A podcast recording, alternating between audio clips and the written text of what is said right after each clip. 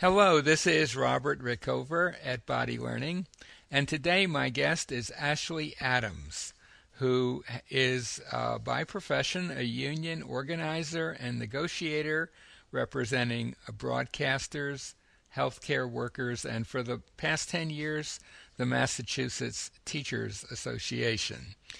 Uh, Ashley ha- is married to an Alexander Technique teacher, Debbie Adams, and Ashley has uh, has s- uh, some experience with the Alexander Technique, and we're going to talk today about how the Alexander Technique might be useful for people who are negotiators. Uh, Ashley, welcome to the show. Thank you, Robert.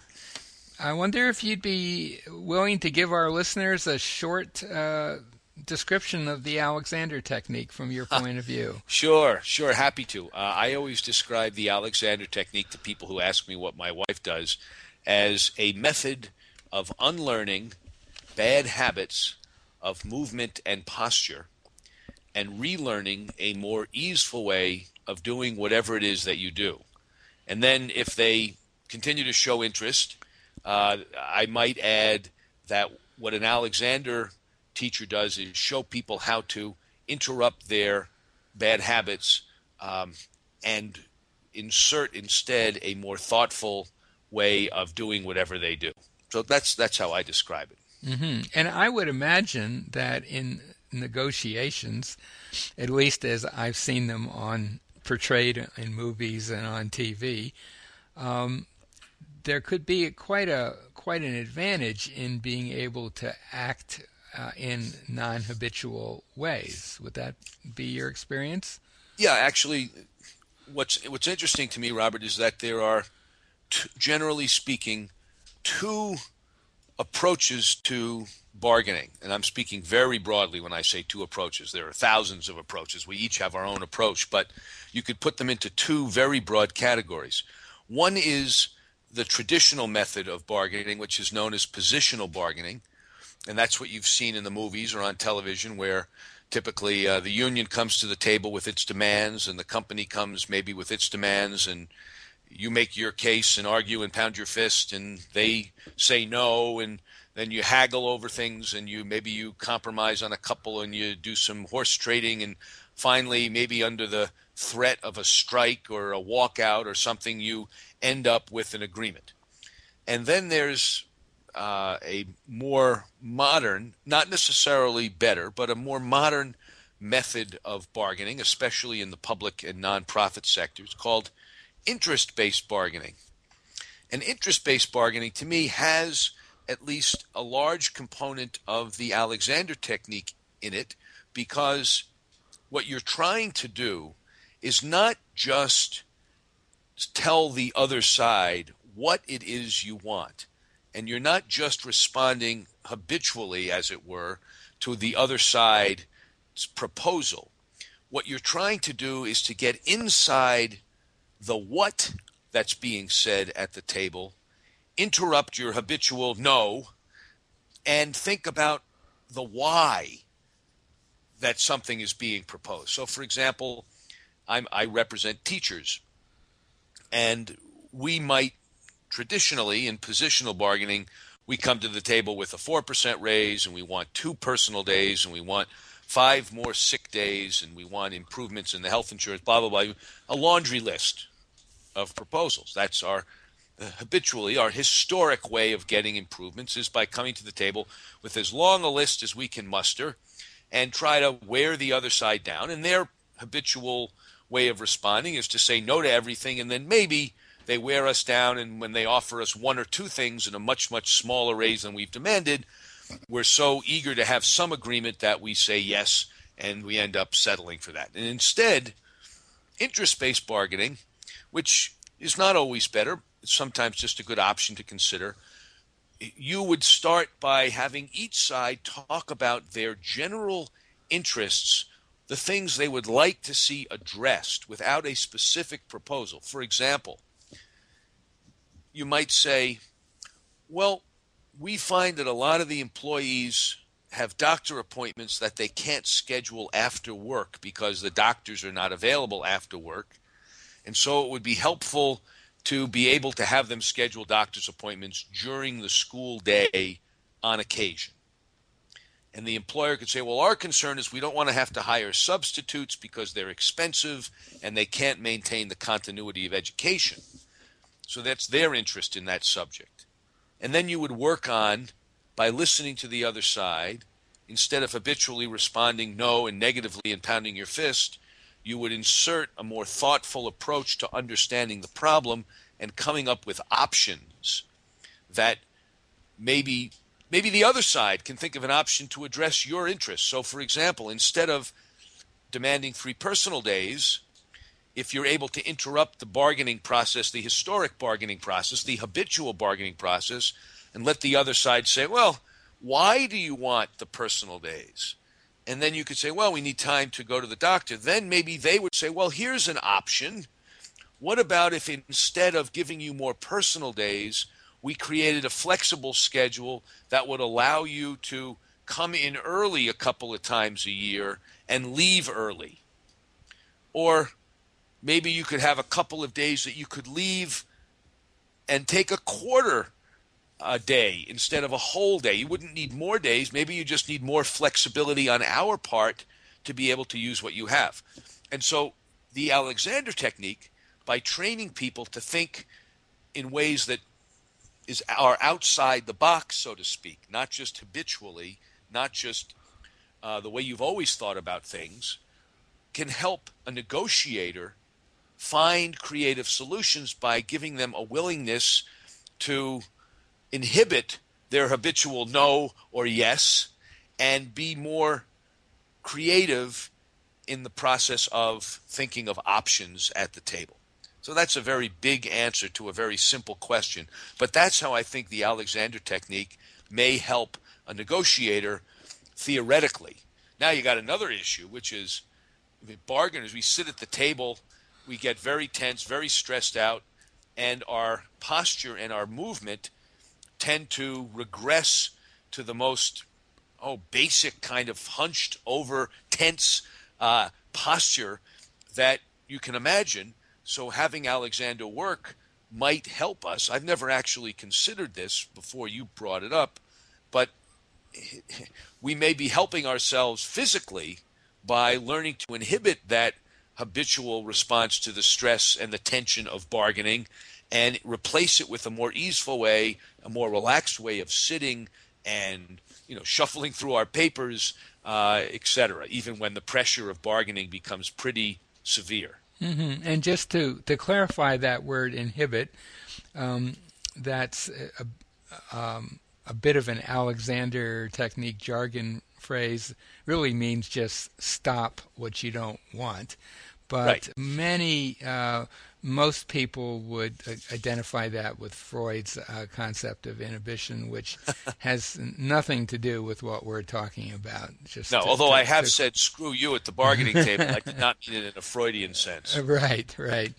Uh, well, um, so uh, is is basically basically your point that Alexander lessons, or say the concepts of the Alexander technique tend in general to uh, give you more possibilities. Certainly in movement, more possibilities. Uh, Alexander technique is generally associated with things like posture and movement, um, and that that that exposure to wow, there are other ways I can do things that never occurred to me before uh, in sitting or standing or moving, that that would carry over into how I might approach uh, a negotiation process with somebody. Well, right. In fact, quite literally, it's just funny. This just occurred to me.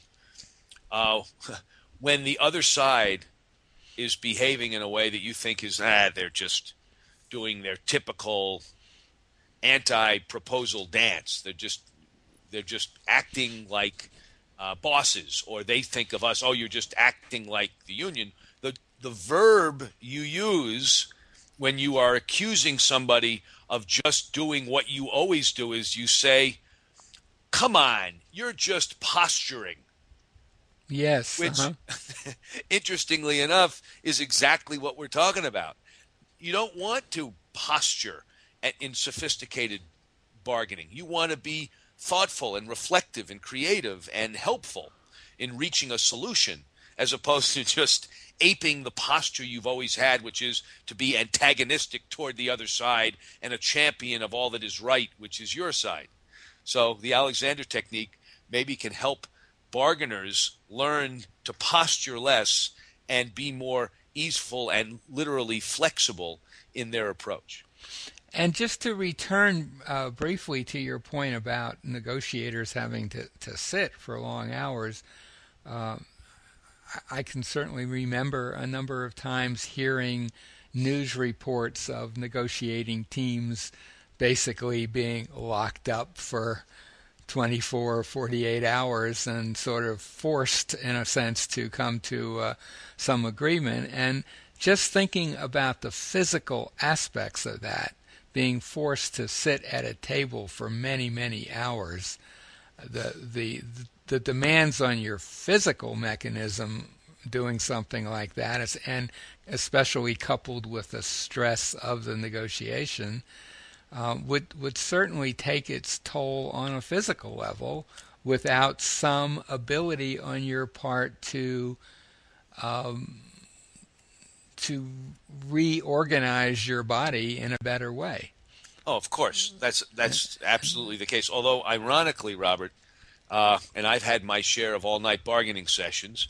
Uh, sometimes it is the very physical discomfort and pain of your uh, bargaining session that prompts you to be more willing to accept a compromise than you might be. So, ironically, again, and I'm being a little bit humorous here, um, both sides are well versed in the Alexander technique, and you go to your bargaining table with an Alexander technique for all of the members of your team, it might allow you to withstand the uh, the tension and the stiffness that you might normally feel and uh, wait out the other side and not come to an agreement because frankly you're feeling fine and refreshed after 20 hours of sitting at the bargaining table and you'll be damned if you're going to give in as opposed to being cramped and miserable and physically exhausted because you don't know anything about the Alexander technique and uh, well god it's been 20 hours i'm I'll I'll settle for a two percent raise instead of the four percent because I just want to get out of this hellhole.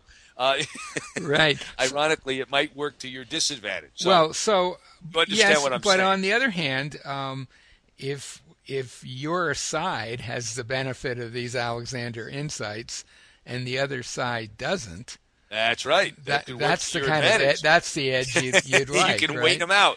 Right. They think you're suffering, and meanwhile your head is released and you're floating and you're being creative and you're feeling really good after 20 hours. While the other side is just thinking, "Oh, I got to get out of here." All right, we'll give in. You get your extra sick days. Get the hell out of here. I'm miserable. Right. That's very good. That's true. So I, I wonder if, if it makes any sense to expand um, uh, what we've been talking about to include negotiation in a more general way. I mean, I know there's some there. One could argue that almost any interaction of two or more people involves some kind of negotiation. That's right. Um, and do you, how, how how do you see the Alexander technique and Alexander technique principles uh, coming to play there? Well, it gets back to the old adage and I may be uh, misquoting and I'm, I'm paraphrasing that if you can keep your head while the other side is losing theirs, uh, you have an advantage. And mm-hmm. that's true in every situation you can think of. And having your head, while keeping your head, you can think literally of keeping your head fluid and mobile and released and open and all of that, while the other side is tight and constrained and restricted and habitual and all of that. Well, it helps you in life, right? When mm-hmm. you're going to buy a car or a house or getting a contract or buying food or whatever you do in life with anybody else, how much better for you if you're able to do it easily and and uh, and healthfully as when the other side perhaps isn't. And and maybe in many uh, situations, while they might technically be a form of negotiation, they're not the sort of uh, oppositional things that you would get, say, with a union and a company, but maybe uh, uh, someone and their spouse uh, negotiating over uh, some something that they uh, some activity they're planning to do or some decision Right. they're going to make and so in a case like that uh, if you are applying uh, Alexander principles um, maybe some of that will rub off on the other person and they'll be a little bit easier in themselves and you'll That's both right. come to a, a more amicable uh, a decision that, that that's better for both of you. Well, sure. Just think of the, again, you know, words are very helpful.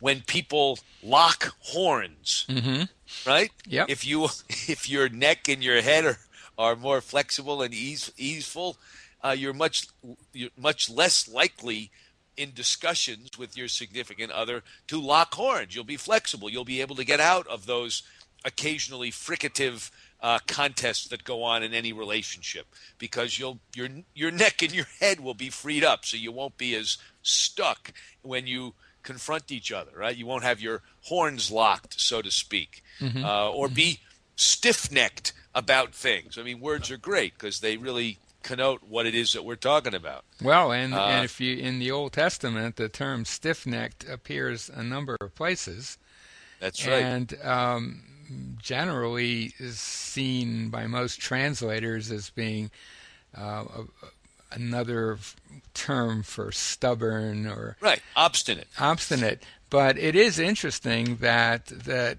when when uh, for example the Pharaoh. Pharaoh yeah the Pharaoh Pharaoh's well he, his heart was hardened. That's what happened. That's right. him. I always felt he got a bum deal. He it wasn't did, his fault. He had his heart hardened. But, you know um, what he needed? He was being stiff-necked and not allowing the Jews to go uh, back to Israel. All he needed was an Alexander lesson, and they wouldn't have had to have the plagues. Absolutely, that's that's what we we needed The back next in, person in, you talk in- to should be a rabbi. Could the Alexander technique have helped in Pharaoh's time? Um, which is a conversation for another day. Absolutely. but it is interesting that our language, uh, perhaps, maybe we could say at sort of a subliminal level, reflects some pretty deep truths about how our physical uh, state impacts or is related to That's or true. is another version of our uh, mental state I agree. I and think that's. uh, uh, I think I, I think, for example, in the Old Testament, when the, when the phrase "stiff-necked people" is used, and it's used a number of times, you have to ask uh, why why stiff-necked. I mean, God could have said stiff. Uh, ankled or you know and he didn't stiff-backed people. yeah, but he said stiff necked. And of course, Alexander teachers who hear that think, well, of course, because the head neck, uh, head neck upper torso relationship in our body is of is considered extremely important by most Alexander teachers, and we go through great lengths to help our students uh, avoid stiffening that area. That's right. So, uh, Ashley, is there anything you want to add before No, we? I think I think we've I gotten think we covered as far it. I- afield as we could, but I enjoyed this conversation a great deal. I did. I did as well. I never imagined we'd get to ancient Egypt, but why not? Why not? Um, so, uh, m- my guest today has been Ashley Adams, who is a union organizer and negotiator representing broadcasters and healthcare workers, and mo more recently, for the past 11 years, the Massachusetts Teachers Association. If you have uh, any questions for Ashley, we're going to put a link to his website by the interview, and we're also going to put a, a link to uh, his wife's website. His wife's name is Debbie Adams, and she is an Alexander teacher in the Boston area. And if anything that we've talked about interests you and you're not anywhere near Boston, uh, but you'd like to explore the Alexander technique, find a teacher and have a lesson or two, and you it, it, it might you might be amazed at what you'll discover about yourself, not just for negotiating uh, purposes, but just in, in general. Ashley, thank you so much for being on the show today. Thank you, Robert.